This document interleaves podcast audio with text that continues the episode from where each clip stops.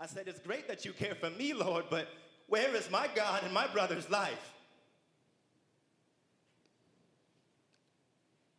Twin was 12 when his therapist told our mother he would one day end up in prison. And that therapist must have mistook himself for warden. Our mother paid him, so he became what he earned a prophet. 11 years, a few stints in jail, counts of felonies, and countless emotional roller coasters later, and our 66 year old mother says she's too old to be carrying such a heavy load.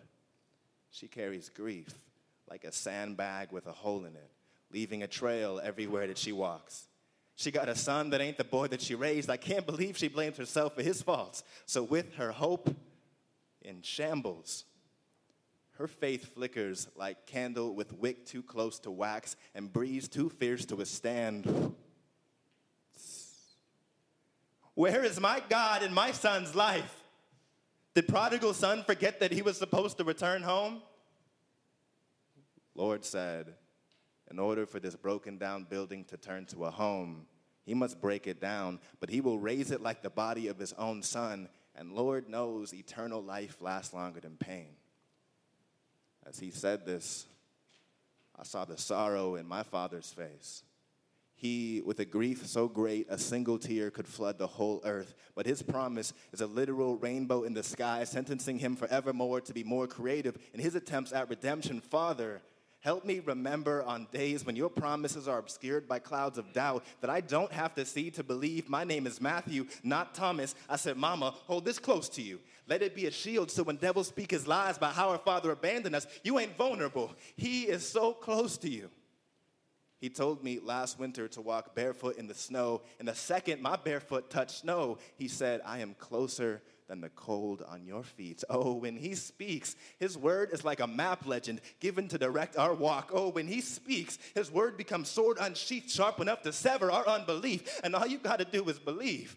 I said, Mama, all you got to do is believe because the devil, the devil hollers, I will not let you live.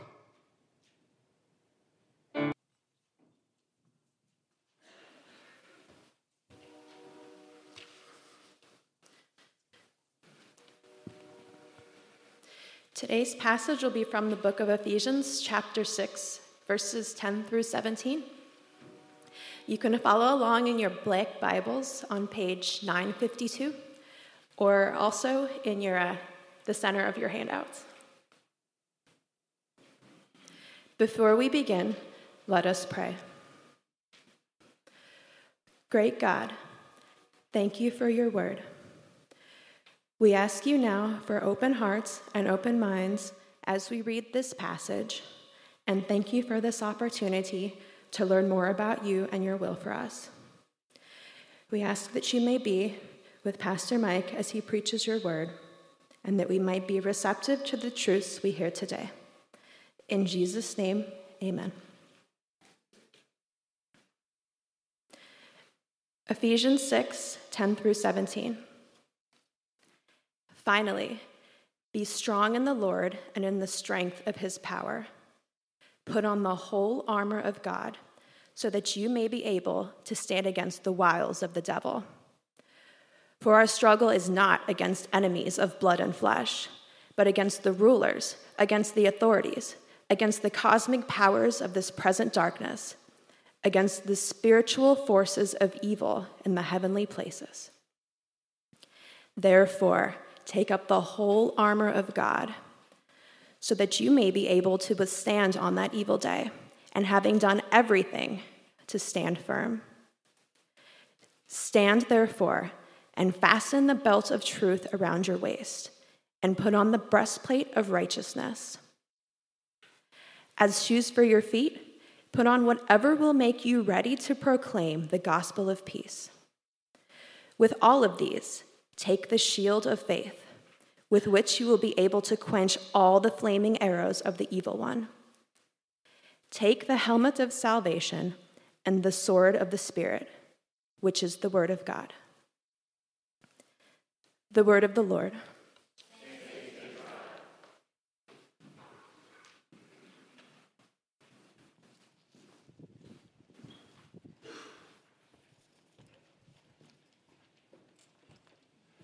I'm afraid I'm going to disappoint you because last week I said that Pastor McNair and I were going to do this sermon as a duet, and I just didn't get it together this week. So it's on me, and sometime in the future, I hope, but this week you gave me your blessing to just carry it.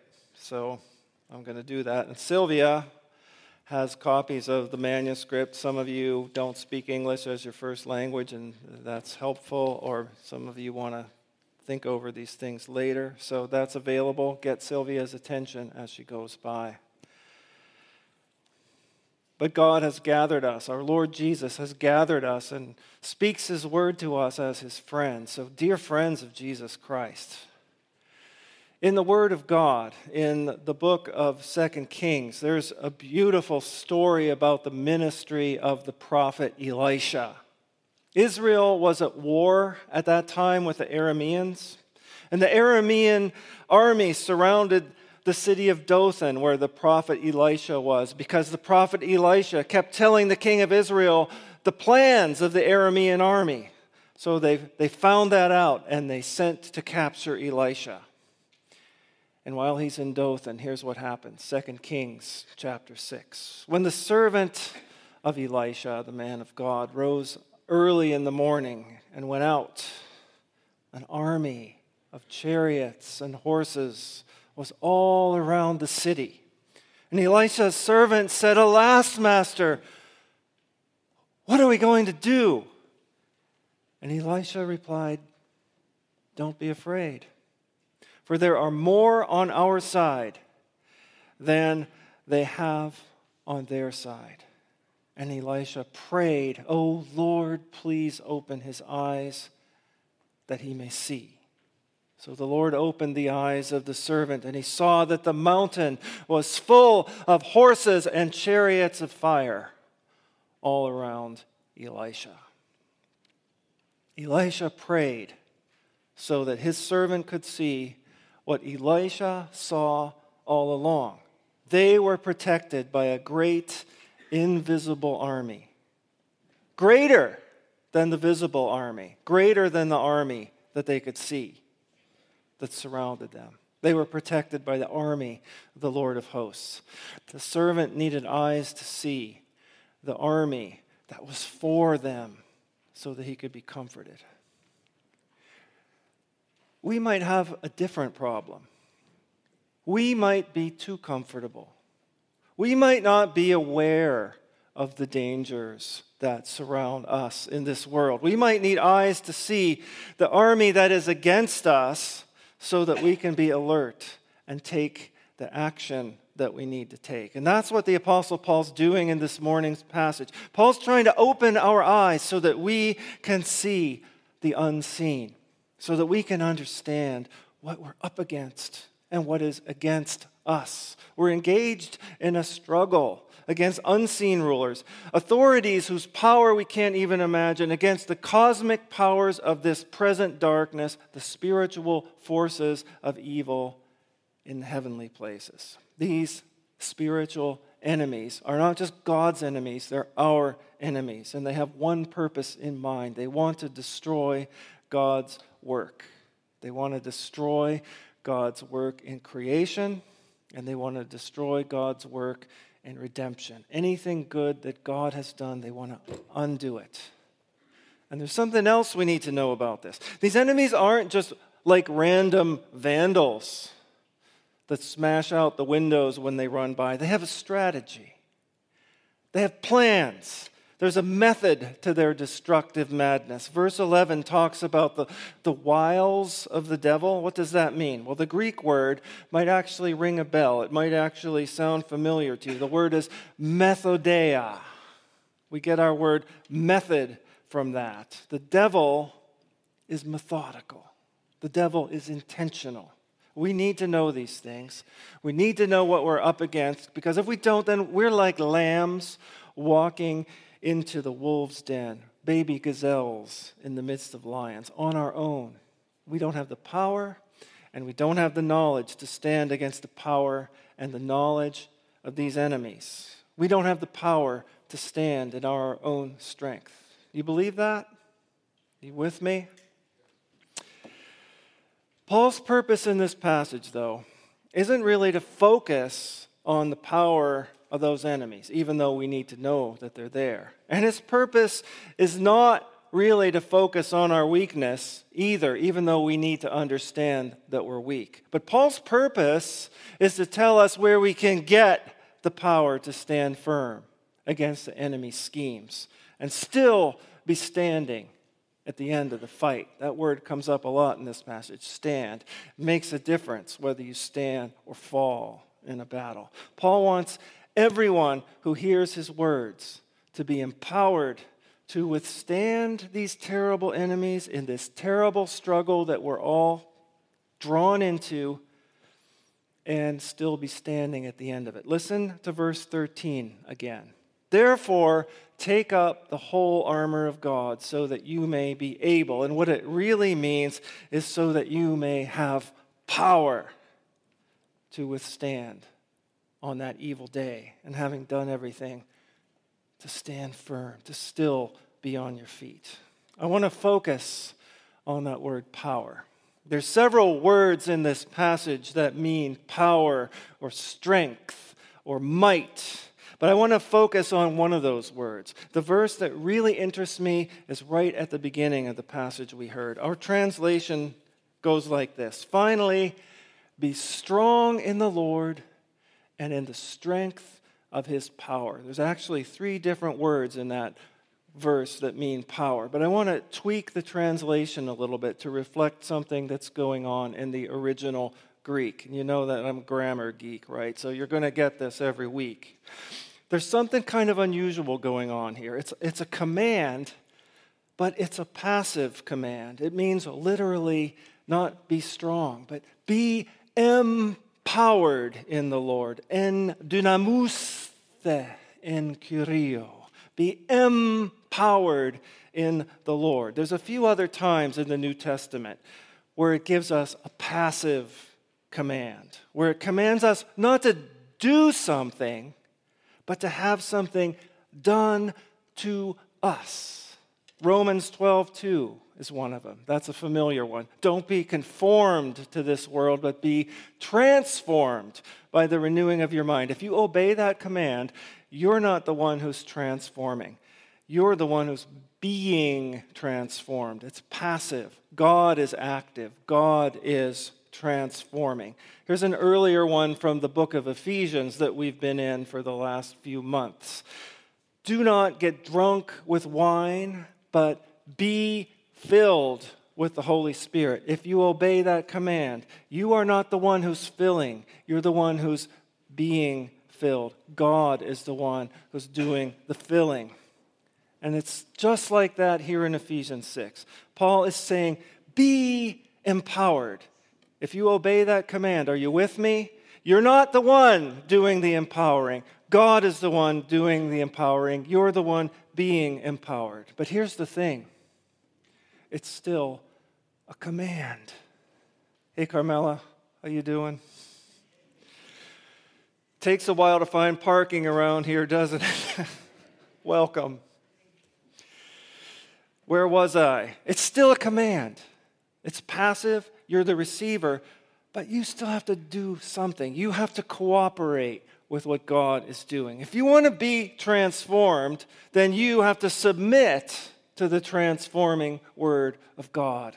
Ask for it and welcome it when it comes. If you want to be filled with the Holy Spirit, you have to say, Holy Spirit, you are welcome here. That's why we have songs like that. It's not like the Holy Spirit couldn't come if he wanted to, no matter what, but we need to welcome the Holy Spirit. And if you want to be empowered in the way Paul is thinking in this passage, you have to invite that power into your life and into your living. You have to ask for it and you have to welcome it when it comes. And that's the whole thrust of this passage. God makes it available, but you have to use what God makes available. God gives you the power, but you have to take advantage of it.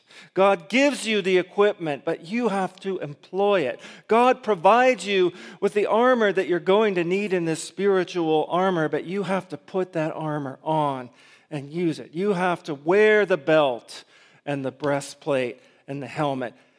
You have to walk in the shoes. You have to take up the shield. You have to swing the sword because God's not going to do all of that for you.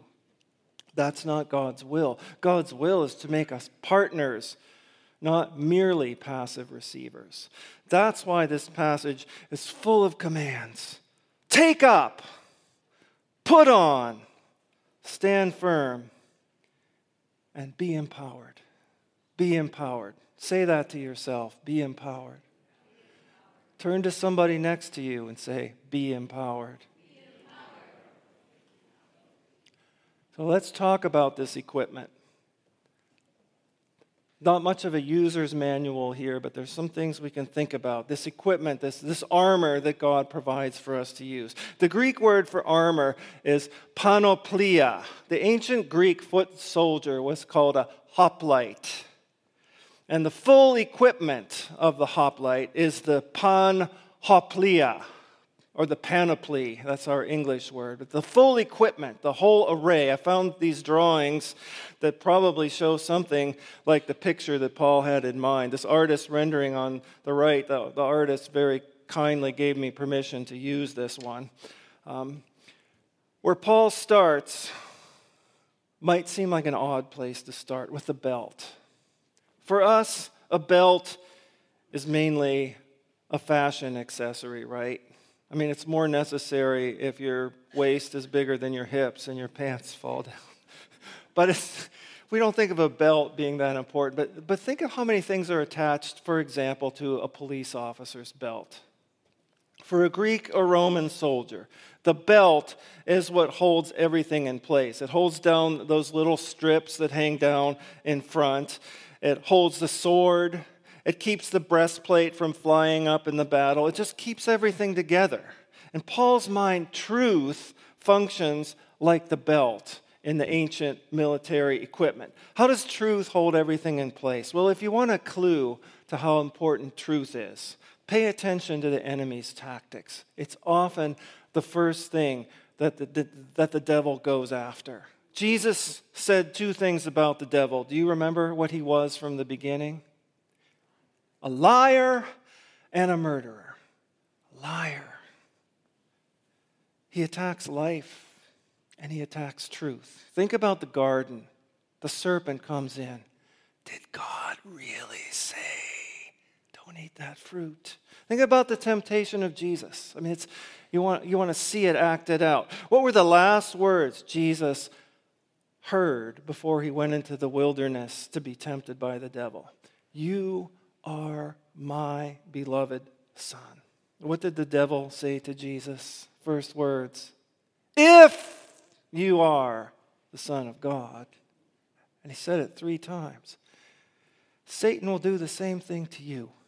He will cast doubt on the word of God. Did God really say that? He'll cast confusion on your sense of who you are. He'll call things what they are not and deny what things really are or that it even matters.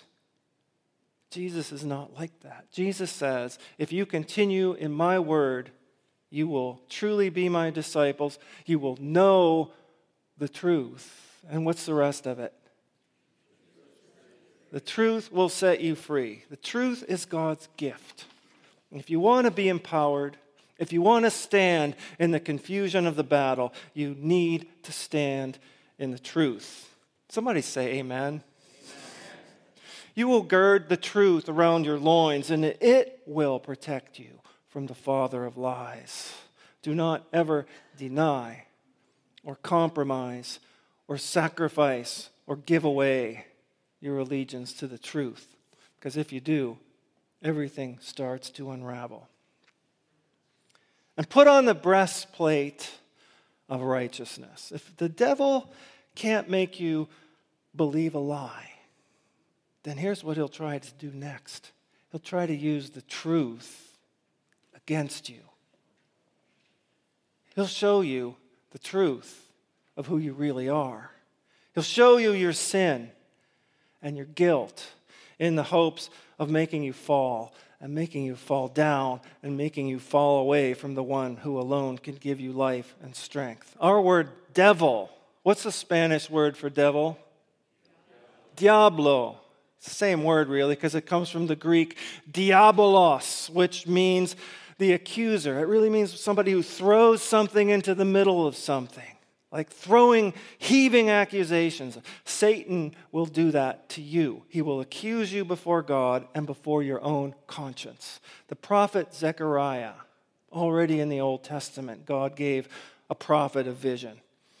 Zechariah saw the high priest, the high priest, the one who was supposed to represent all Israel before God standing before the angel of the Lord, and Satan standing at his right hand to accuse him. It's a great passage in Zechariah 3. If you've never read it, you should read the whole thing. And Joshua was dressed in filthy rags as he stood before the Lord. That's you. That's me if we have to stand in our own righteousness. But listen to what God's angel says in this vision Zechariah has. To the devil, he says, The Lord rebuke you, Satan. Be gone. And to those standing near, he says, Take off his filthy clothes.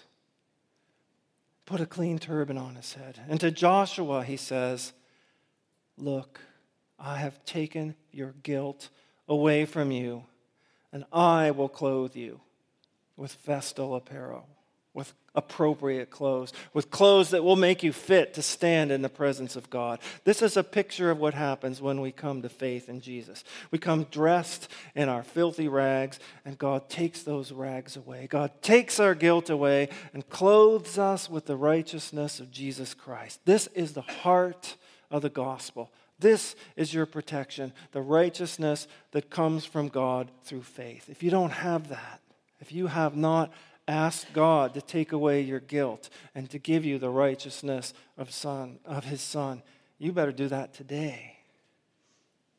The next verse is tricky. And I don't think our translation gets it quite right. Sometimes translation is a real nightmare, but let me translate it a little more simply and a little more literally.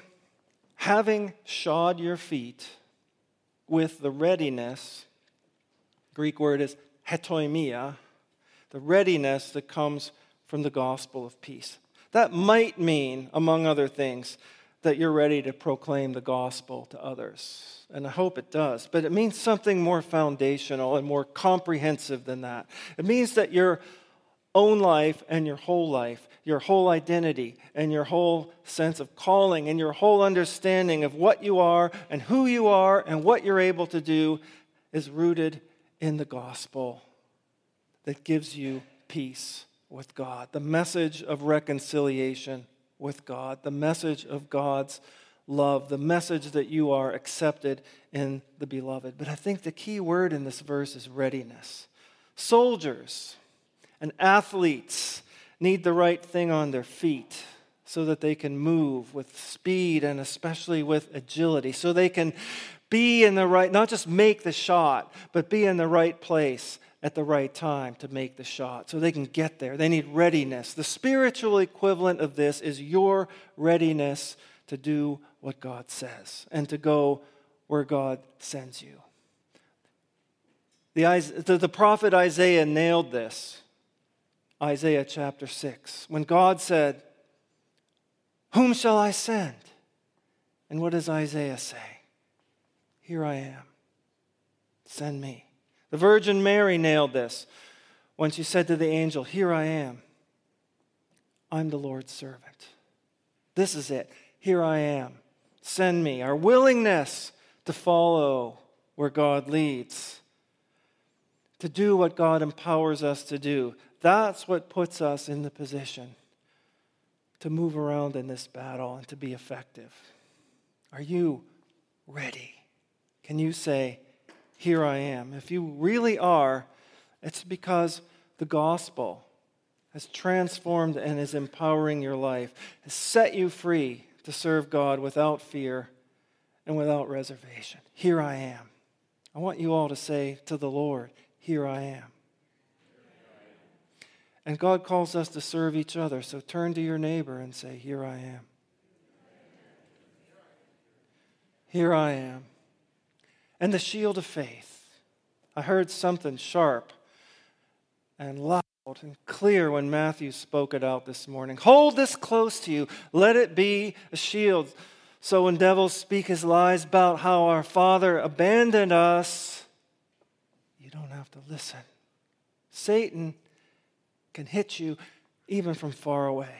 He can send arrow after arrow after burning arrow against us. Have you ever felt under attack? One thing happens, and then another thing, and then something even harder than the other two, and you plan a potluck and the poop backs up in the basement. Or like the Stahl family, you've already gone through things. A relative's been shot, and then another death comes. One thing, and another thing, another thing. And the devil starts to whisper in your ear God has left you. God doesn't care about you, Mike. Look, look at your life. It's not true. It's not true. God is faithful and God is good.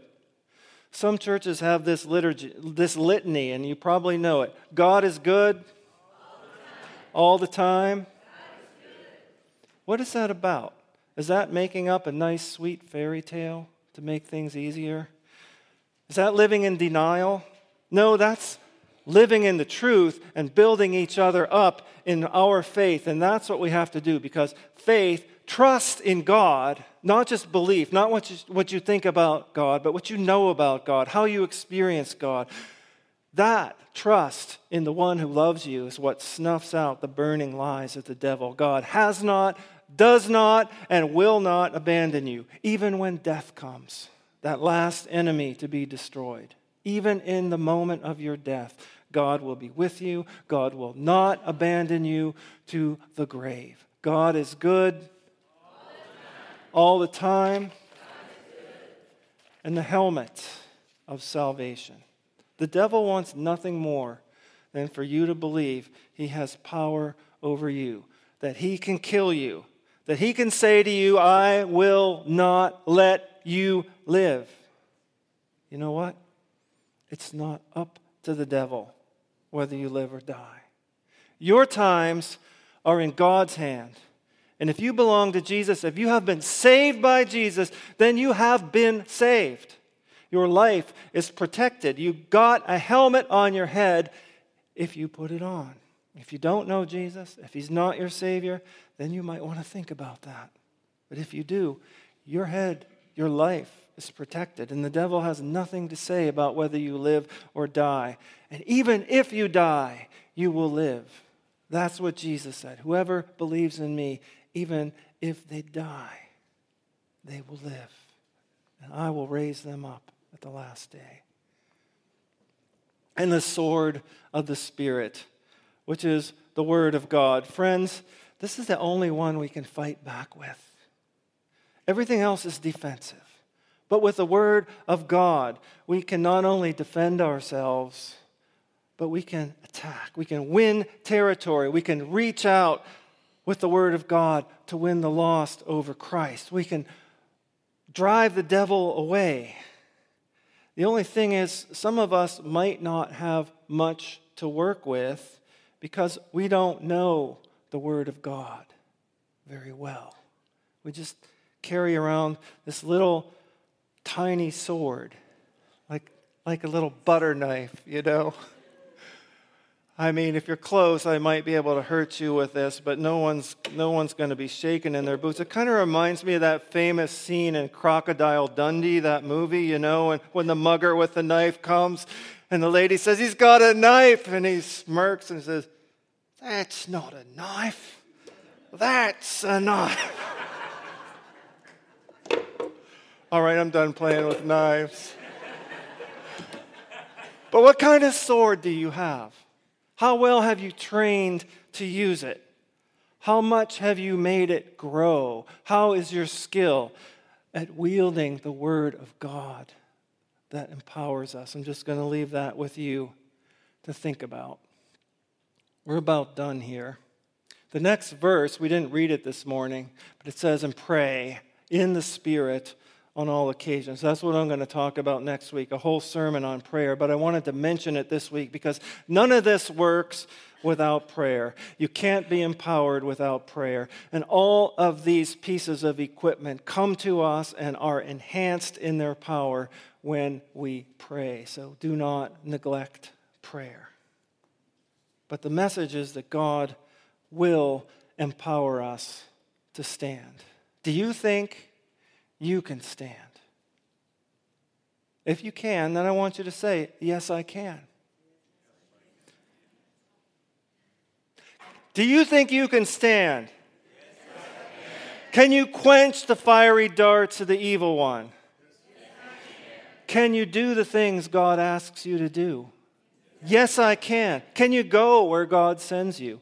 Yes, I can. Why? Because, as the Word of God says, I can do all things through Christ who strengthens me. That's the same word, empowers. I can do all things through Christ who empowers me. So I want, to, I want us to say this together one more time.